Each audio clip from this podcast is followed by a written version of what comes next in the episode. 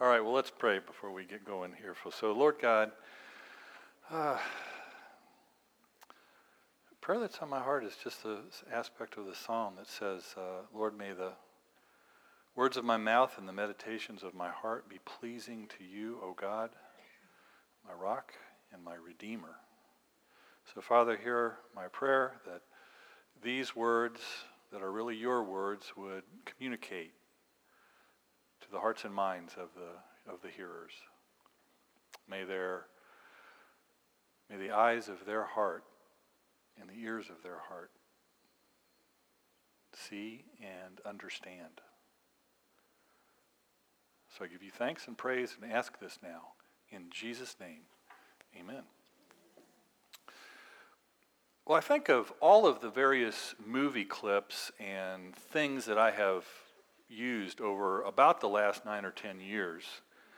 I think probably far and away the one that has been everybody's favorite is uh, one that's called That's My King. And it features uh, Dr.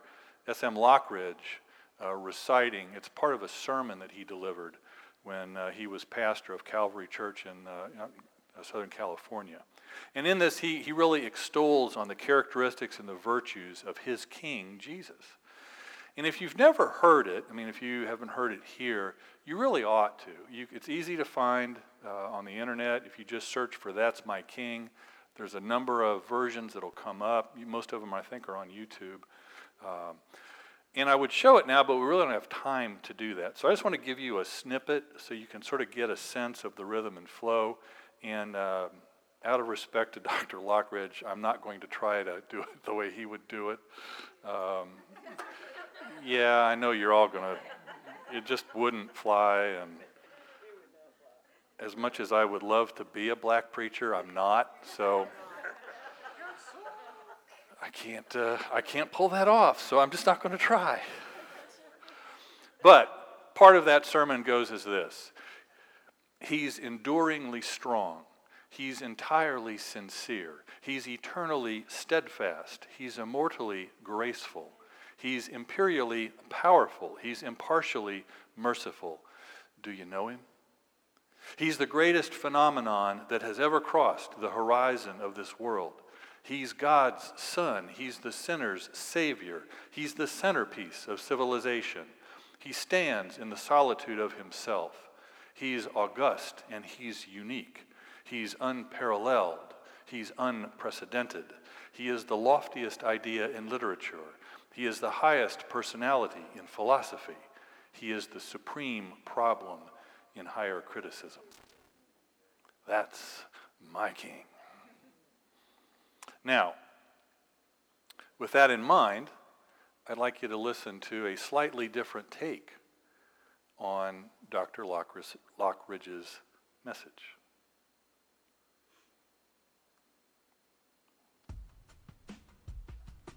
The pocketbook says, My money is the key to happiness. It's the key to power. It's the key to peace. It's the key to success. It's the key to capitalism. It's the key to producing purpose. And it's the key to finding love. That's my money. I wonder, do you know it? My money is a supreme money. No debased deceiver can debunk its buying power. It puts bread on the table. It makes me feel stable. It's the core of consumerism. It is beyond criticism. It has no euphemisms. Do you know it? It wakes me up in the morning and it keeps me up at night. It is the reward that I hoard. It dictates my day. It divides my attention. It's the big Benjamin. It's the cherished cheese. It's the green gravy. It's the lean lettuce. I wonder if you know it today. It has motivated every great person in all of mankind. It is incorruptible. It is indestructible. It is the translation of technology. It is the prescription of the powerful. It makes my heart appease. And it's the only thing that puts me at ease. Do I want more of it? Yes, please. I wish I could describe it to you. Yes. It's uncomparable. It's uncontrollable. You can't get it out of your mind. You can't get it without demand. Without it, you can't get by. You can't buy without it. The world can't function without it, and it lasts for all eternity. Yes, yes, that's my money. Go ahead and clap your hands if you need to, because that's my money. That's my money.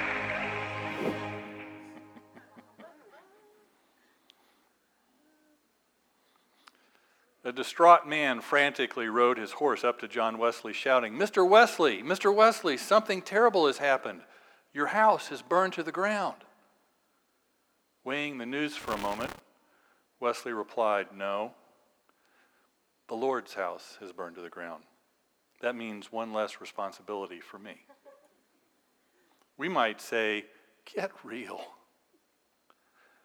But you know, Wesley's reaction didn't stem from a denial of reality.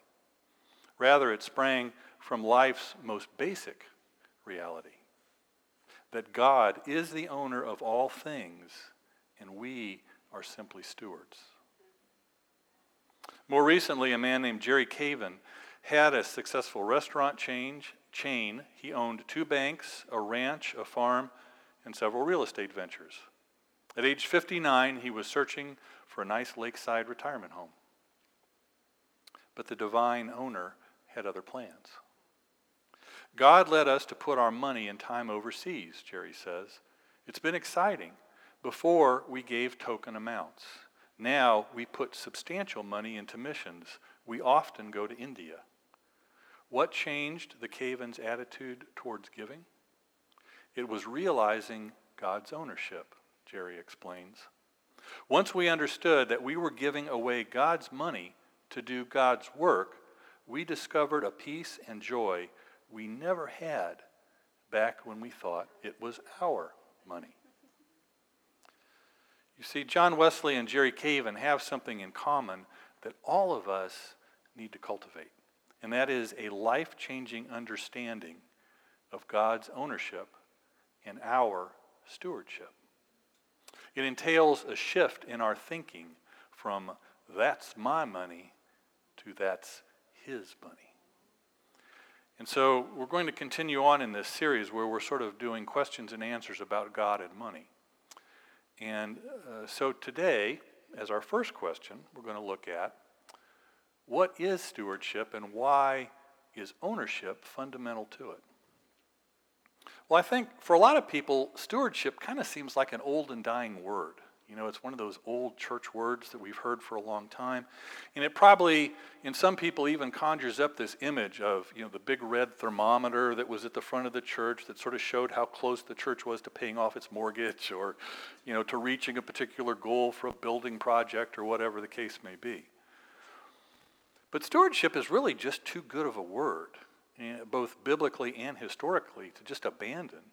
And it's actually gained some new traction I think, in recent years, because you know we we talk about stewardship of the earth and stewardship of the environment, and so these are you know sort of being resurrected in a sense from the ash heap of uh, you know old churchy religious words to really uh, kind of take hold of its biblical understanding, because the foundational meaning of stewardship is not found in popular culture or in secular culture, but in the biblical roots that it has. And so, for right now, we can simply define a steward as someone an owner entrusts with the management of his assets. I'll say that again. Someone an owner entrusts with the management of his assets. There can be no understanding of stewardship until we have an acute understanding of ownership. Okay? The steward cannot do his job well without clearly grasping who owns and who does not own what is entrusted to his care. Okay? Question two Is God really the owner of it all?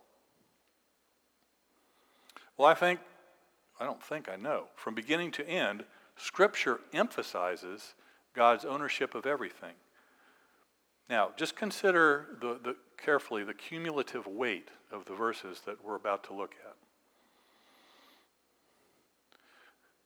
The earth is the Lord's and everything in it, the world and all who live in it.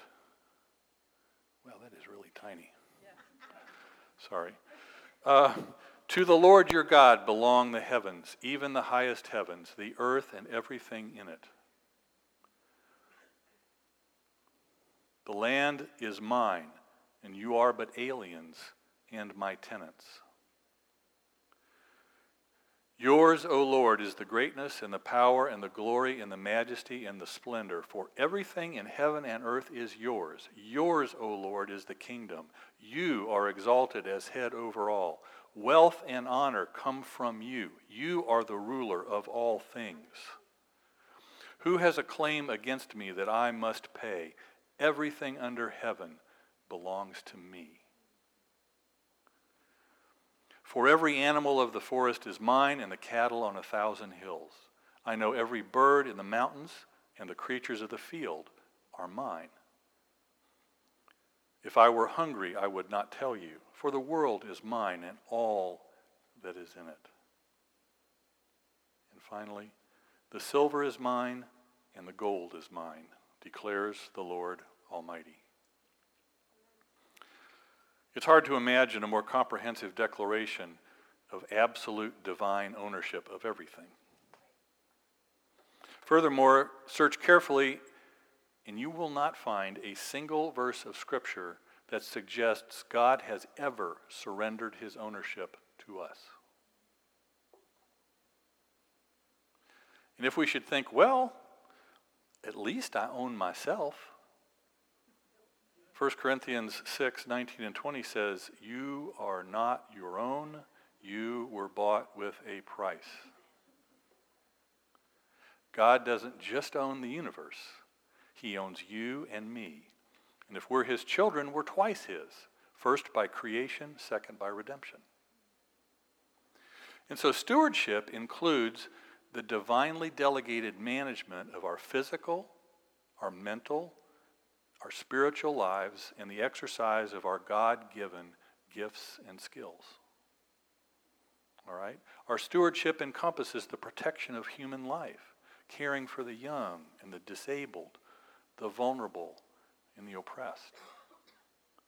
We're stewards of our families and our workplaces and our communities and our churches and our nations. We're caretakers of animals and the earth's environment. God's entrusted all of these things to us. And not only does God own everything, but he grants us our money making skills and determines how much of his wealth he will entrust to us.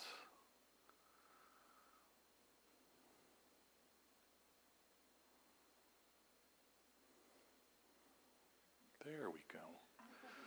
Remember the Lord your God, for it is he who gives you the ability to produce wealth. The Lord makes poor and makes rich. He brings low and lifts up. Now, in the financial world, a good investment manager doesn't do with his clients holding whatever he feels like. Why? Well, he knows that those assets don't belong to him, they belong to his client. And so a good steward is always going to act in, in his owner's best interests. And so he's going to do that by consulting with and listening to the owner so that he can understand and implement whatever his investment priorities are. You know, I mean, this is sort of this is not unusual stuff. This is fairly common knowledge. If you're younger and you're talking to an investment manager, your strategy is going to be different than if you're reti- at retirement age or near, right? Because when you're younger, you can afford to be a little more aggressive with your investments to maybe earn a little bit more interest, but you're taking on more risk. When you get older and you're getting closer to the point of actually needing to use that investment money, you start to back off that risk a little bit, you know, and, and invest in some safer um, securities like bonds, you know, that really that take the risk out, but still can produce some income. And I think, you know, we would all do well to kind of read and reread and even memorize those God is the owner passages that I cited here a few moments ago. Because stewardship, and that's properly serving as God's asset managers, requires us to constantly live in that light of understanding that God is the owner of all of it. It's not ours. We are stewards over it. Now, again, John Wesley, uh, who I mentioned a few moments ago, had four questions that he would use to help decide how to spend money. Now, notice how the last three sort of flow directly out of the last one. So, the first one was in spending this money, am I acting as if I owned it, or am I acting as the Lord's trustee? All right, question two. What scripture passage requires me to spend this money in this way? People are starting to squirm now. It gets better. Can I offer up this purchase as a sacrifice to the Lord? no, it's okay. You can laugh. And finally, will God reward me for this expenditure at the resurrection of the just? Anybody, I'll wait here while you all write these down. Send them out tomorrow. It's a reminder. See, if we really believe that God is the owner of all that has been entrusted us, shouldn't we regularly be asking Him, What do you want me to do with your money? What do you want me to do with your possessions? And should we not be open to the possibility that He may want us to share large portions of those assets with those whose needs are greater than our own.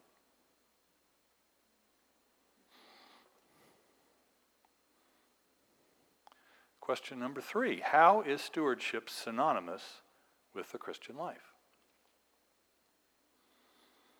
Well, I, you know, God expects us to use all of the resources that He gives us to carry out our responsibilities in furthering His kingdom, right? That's the goal. We want to further the kingdom. And so this includes caring for our families, our homes, businesses, our planet, whatever else that God has entrusted to us. And so if we think about it, the steward's primary goal is to be found faithful to his master.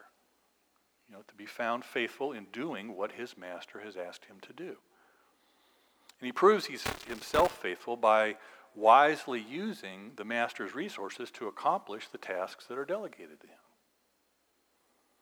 And, you know, we're talking, I guess, mostly about money, but those resources don't only include money. It can be time, it can be your gifting, it can be your relationships, it can be employment, it can just be life opportunities in general. And so, if we look at it from this perspective, stewardship isn't just this narrow subcategory of the Christian life, it is the Christian life. You know, God's ownership of not only our money and our possessions, but our time and abilities and everything else needs to be central to our thinking. And if, if you really stop and analyze it, a lot of the problems that we have begin at the point we forget that God is the boss of the universe. But to take that a step further, he's really more than the boss, he's the actual owner. You know, I might resent a powerful person for taking control, but everything changes if I realize that he owns everything. And he's got the right to do whatever he chooses to do. As long as I'm holding, you know, tightly to something, then I kind of believe I own it. But when I give it away, I relinquish that control. I relinquish the power. I relinquish the prestige that it may have.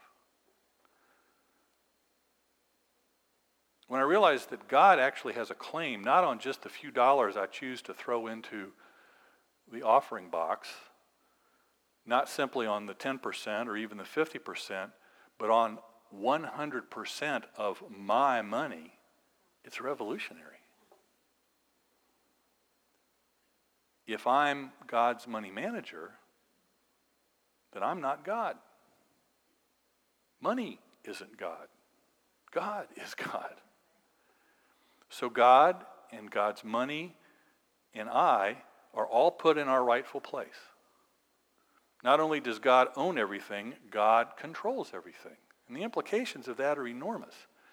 Because what, what does that allow me to do? Well, I can resign my self appointed role as God. I don't have to try and control everything, which honestly really never worked out that well if you think about it. See, I can, I can rest assured that the universe is in better hands than mine. And even what God has placed in my hands is still not mine, it remains His. See, God's ownership and His sovereignty offer a life changing and freeing perspective when our houses might be robbed, or it burns to the ground, or the car is totaled, or the laptop is stolen, or the diagnosis is terminal cancer.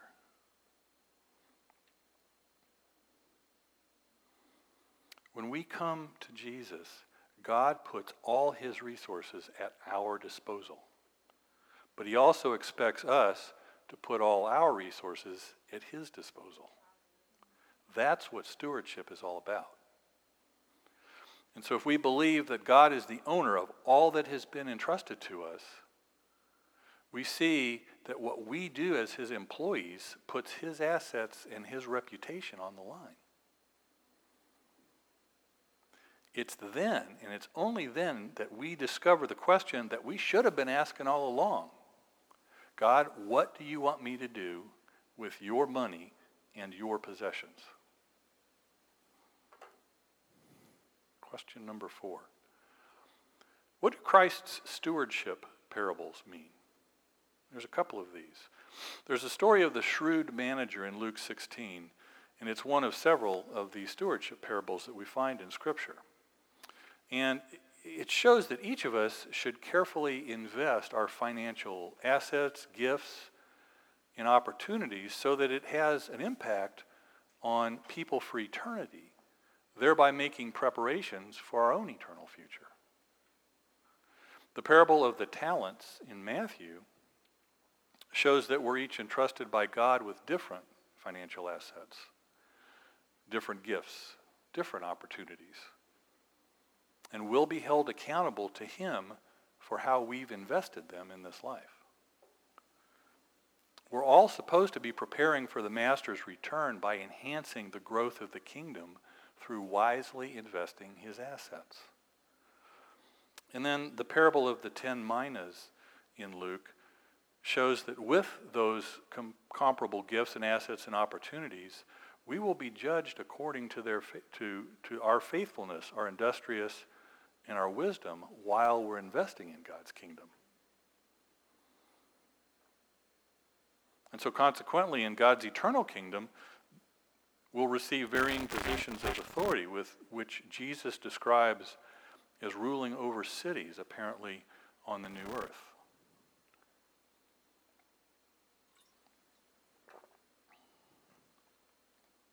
So, question five well, what, is, what does Jesus teach us about the property owner? Okay? So each of these stewardship parables has two major subjects the master or the owner, and the servants or the stewards. Right? So let's look first at what lessons sort of come concerning the master. Well, we have ownership. So it teaches us that the master is the true owner of all the assets.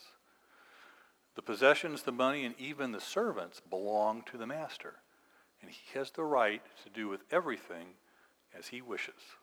All right? Then there's a lesson about authority. Authority is that the master's will is final. His decisions are determinative. That's it. Master makes a decision, that's the final word. Trust is talked about. See, the master has delegated to his servants a significant amount of financial assets and authority over that money and those possessions. And so that indicates that there is a pretty significant amount of trust present between the master and the servants. And it also shows that he has a willingness to risk delegating responsibilities to people who can and sometimes do fail. It's also generosity.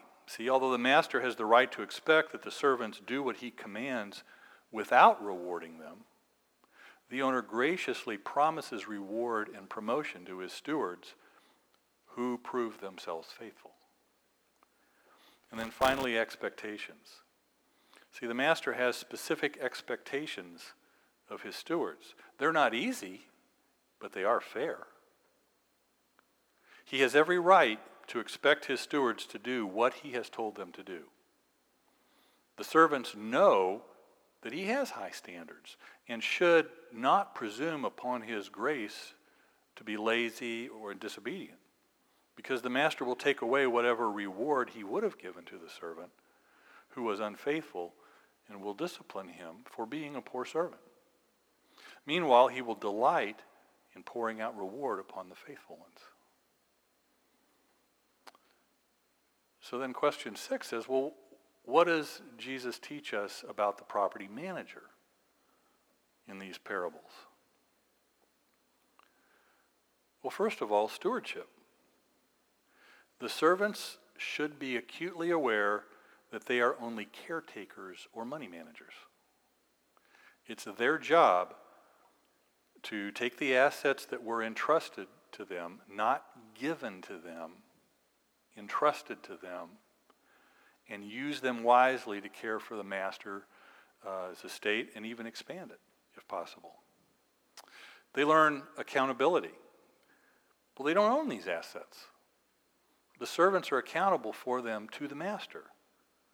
They're going to have to stand before him one day to explain why they invested things as they did. One servant's efforts are not going to be sullied by the incompetence of the others. The master may deal with each servant entirely as he wishes. Each servant is responsible only for doing the job that was entrusted to him and to be prepared to give an account to one from whom nothing can be hidden. Faithfulness. Servants need to be trustworthy, you know, to handle the estate in a way that's pleasing to the master. They do this until the master returns or until death, no matter how many years it may be until then. Stewardship is the servant's life calling. You can't resign. Industriousness simply says that the servants must work hard and, to do, and do their best. Wisdom, because they're managing the master's assets, servants must choose the investments wisely. They can't afford to take undue risk or to let the capital that they've been given erode through their idleness. The goal isn't merely to conserve resources, but to multiply them. Remember how upset the master got with the servant who just buried the money? The servants must be wise, resourceful, and strategic thinkers regarding the best long term investments. Respect. The stewards know that the master is just. His instructions are explicit and his expectations are high. They know that he'll reward them if they do well, but that um, if they're unfaithful, they're going to get disciplined. They're going to feel the master's wrath. And so that kind of healthy fear motivates them to do a good job. And then finally, focus. See, all of those side interests are kind of brought into orbit around this idea of stewardship as the one consuming purpose of our life, which is to serve the master well. That's what we're called to do. And in context, that leads to the statement uh, that Paul made that says, each of us will give an account of himself to God. Paul asks, Who are you to judge someone else's servant? To his own master he stands or falls.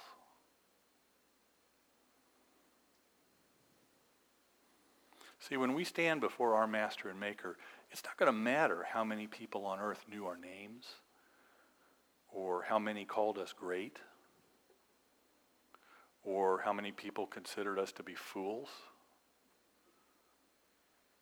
It's not going to matter whether we have schools or hospitals named after us, whether we had a big house or a small house, whether the funeral that was had for us drew 10,000 people or no one. What's going to matter is only one thing, and that is what our master thinks of us. So, question seven Are you ready to meet the owner?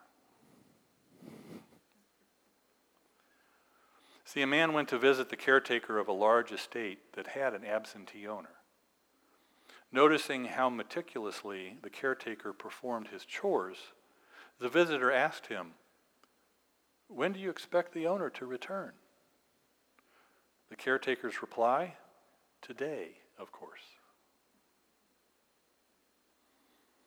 Like soldiers ready at any moment for a barracks inspection, servants are constantly aware that this could be the day when the master returns.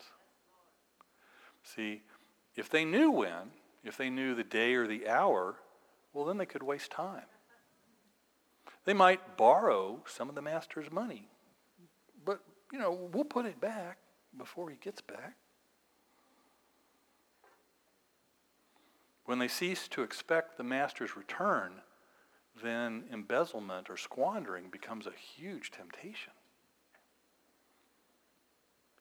But if the stewards know that the master is a man of his word, then they live each day as if it were the day of the master's return, because one day it will be. See, either Christ's second coming or our death brings us to the point of standing before the Lord. And either event marks the end of our service as God's asset managers. And so at that moment, our service record freezes. It's, that's, it's the end. That's where it is. You, there's no more changing to be made to it. And it's in that point that it's in its final form to be evaluated by our Master. The Apostle Paul warned against this kind of complacency. He said, You know quite well that the day of the Lord's return will come unexpectedly, like a thief in the night. When people are saying everything is peaceful and secure, then disaster will fall on them as suddenly as a pregnant woman's labor pains began, and there will be no escape. But you aren't in the dark about these things, dear brothers and sisters, and you won't be surprised when the day of the Lord comes like a thief. The thief's design is to make his victims poorer by taking their treasures. And if our treasures are on earth, then Christ's return will indeed make us poor.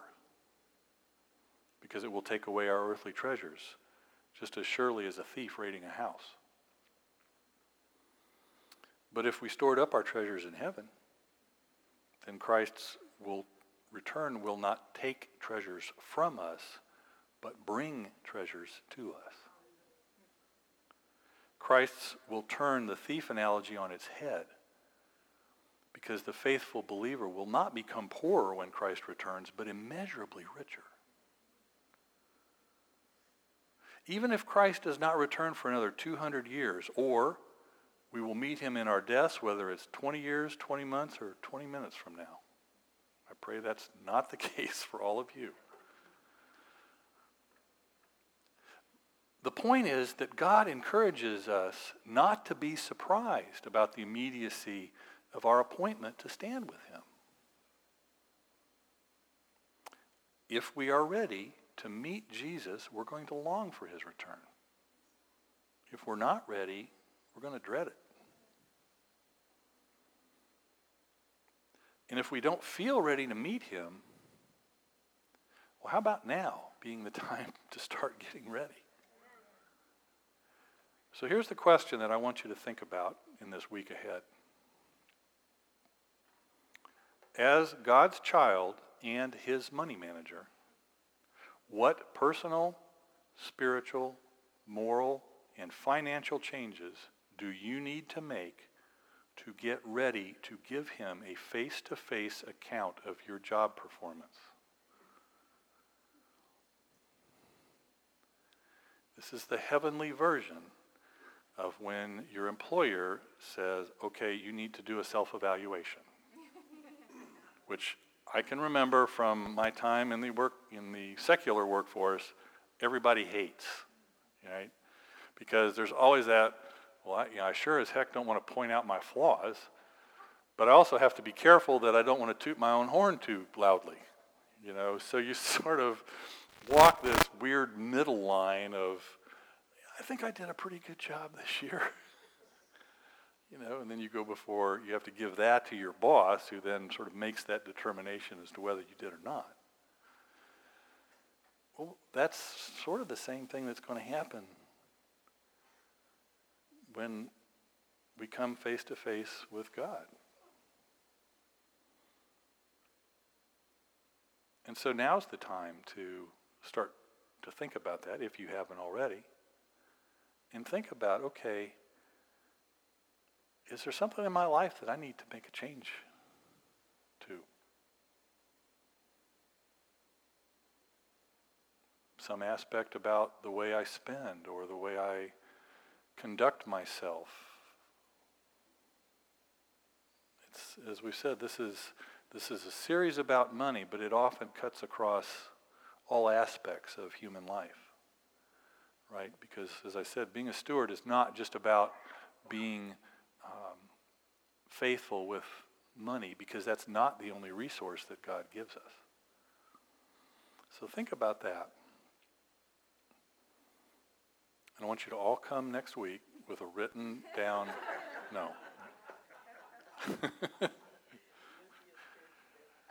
it, it would be a very empty church next week. I fully know that. I would just be probably just, well, I don't know if you, George might come, but he may not. So I would just be here by myself proclaiming God's word to an empty building. No, you don't have to write it down and bring it. But I would encourage you to think about it. Amen? All right. I, uh, been having a sense this week, actually, on a couple of occasions, that um, I was going to sort of defer to John at the end of the service, that John was going to know what we were supposed to do, sort of to close this. And uh, so I just checked, and I asked him earlier, and he nodded his head, so I assume that God has spoken to him. So, John, if you want to come up.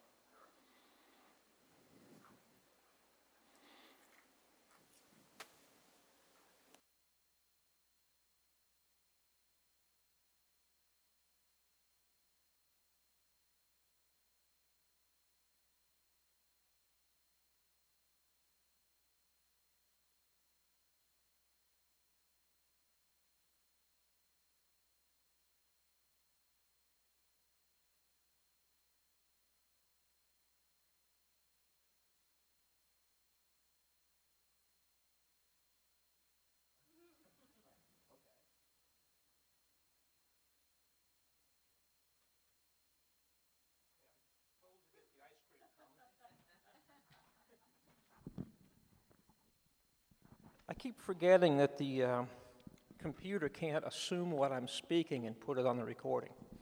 Silly computer. Anyway, um,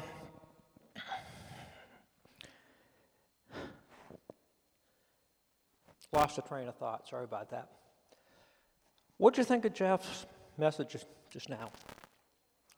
Who would like the idea of uh, coming in next week with a report of how you th- think you've done with God's money? Does that make anyone a little nervous? Yeah. What do you think God gave us as a resource to make sure we wouldn't fail this?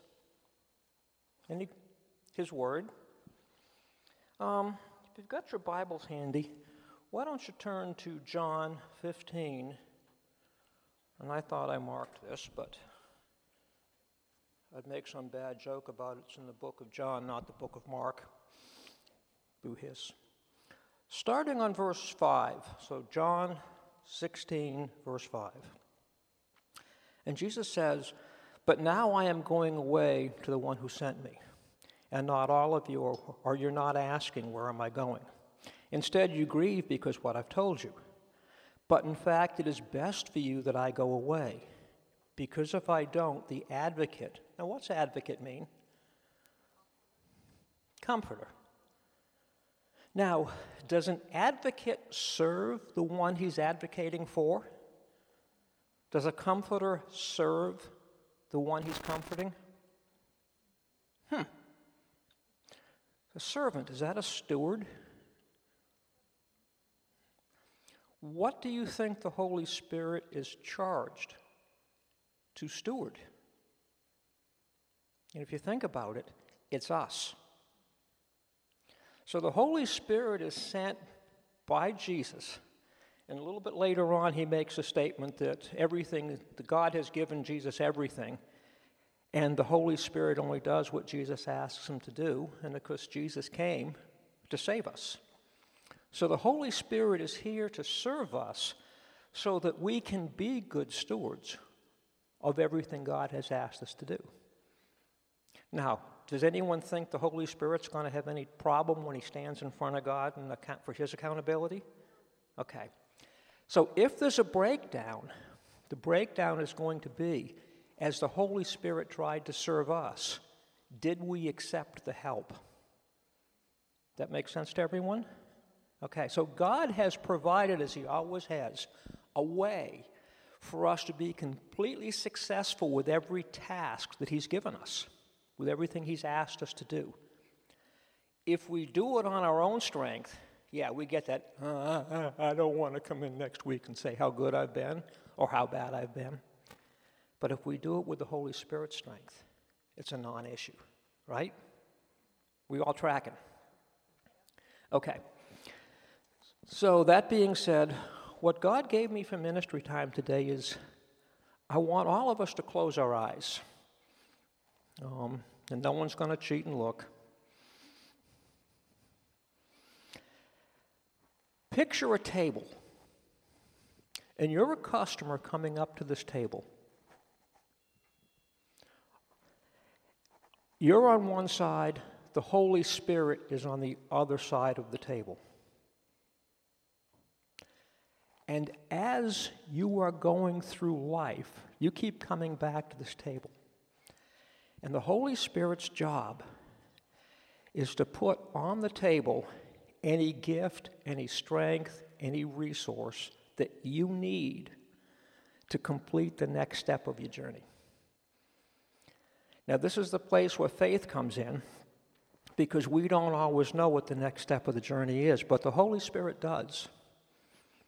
And if He puts something up on that table, do we reach up and take it? So, what I want you to do now is picture the table and look and see what the Holy Spirit is putting on the table. And He's going to put something there for every one of us. So, it's not a question of if, it's a question of are we prepared to receive? There's no guilt if we're not. The journey we're on is learning to trust the Holy Spirit and learning to look at that table and see what He's put up. The only human in history that has taken everything off the table that the Holy Spirit put is Jesus. Because when he came as fully human, he was fully dependent on the Holy Spirit. And it's the same Holy Spirit. So picture what's on the table and reach out and take it. And if you want to physically reach out right now, that's fine. No one's looking. And now look at what you just got. If it's, a, if it's something you're supposed to give to somebody else, what I want you to do in just a couple of minutes, I'll tell you when, get up and give it to them. If it's something for you, which it may be, take it to heart. If there's any question ever, take it to the Father. We can boldly go into the throne of God in our time of need And if you've just been, if something has just been put on the table for you by the Holy Spirit and you don't understand it, I would say that's a time of need. Everyone tracking? Okay.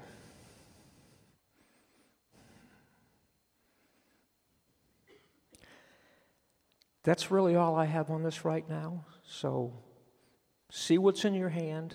If you need clarification, take it to God. And then in faith, move on it. It may be simply a picture of someone. You might see a face of someone in this room. If it is, go to that person and ask why God sent them, sent me to you. But be bold enough to move on what the Spirit is giving you. Will you make mistakes? Sure. Will you go to someone who, when you, you correctly saw it and they don't yet hear from God enough to know what it is? Yes. But faith is that hope for things unseen. And God's word promises that this is the way life is supposed to be fully dependent on the Spirit and fully dependent on God.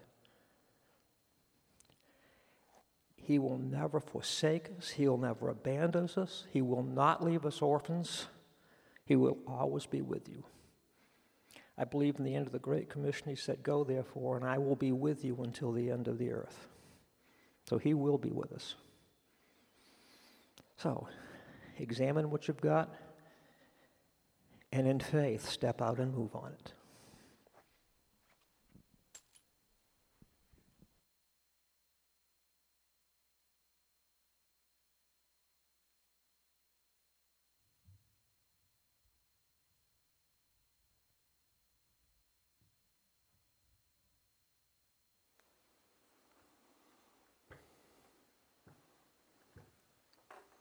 Thank you, John. So we're just going to uh, sort of enter in a time of quiet worship and uh, prayer and just continue to uh, meditate on what John has shared. See what is, uh, what is on that table for you. I'd like to have a couple of people who are released to pray to come up and uh, just be available if you need prayer for anything at all. We have folks that are standing up here that you can come to and who would be delighted to pray. Um, so that this really sort of ends our service for today, but as I say every week, it doesn't mean you have to leave. It means you can if you need to, want to, but uh, you don't have to. So if you want to stick around and just sort of bask in, uh, in some quiet worship time or to get prayer for something, we uh, clearly invite you to do that. So uh, let me just pray a blessing over us, and we will uh, call that a, uh, a Sunday. So, Father, I thank you for all of these, your stewards that are here today. Impress upon all of us the fact of your ownership and our stewardship of everything that we have.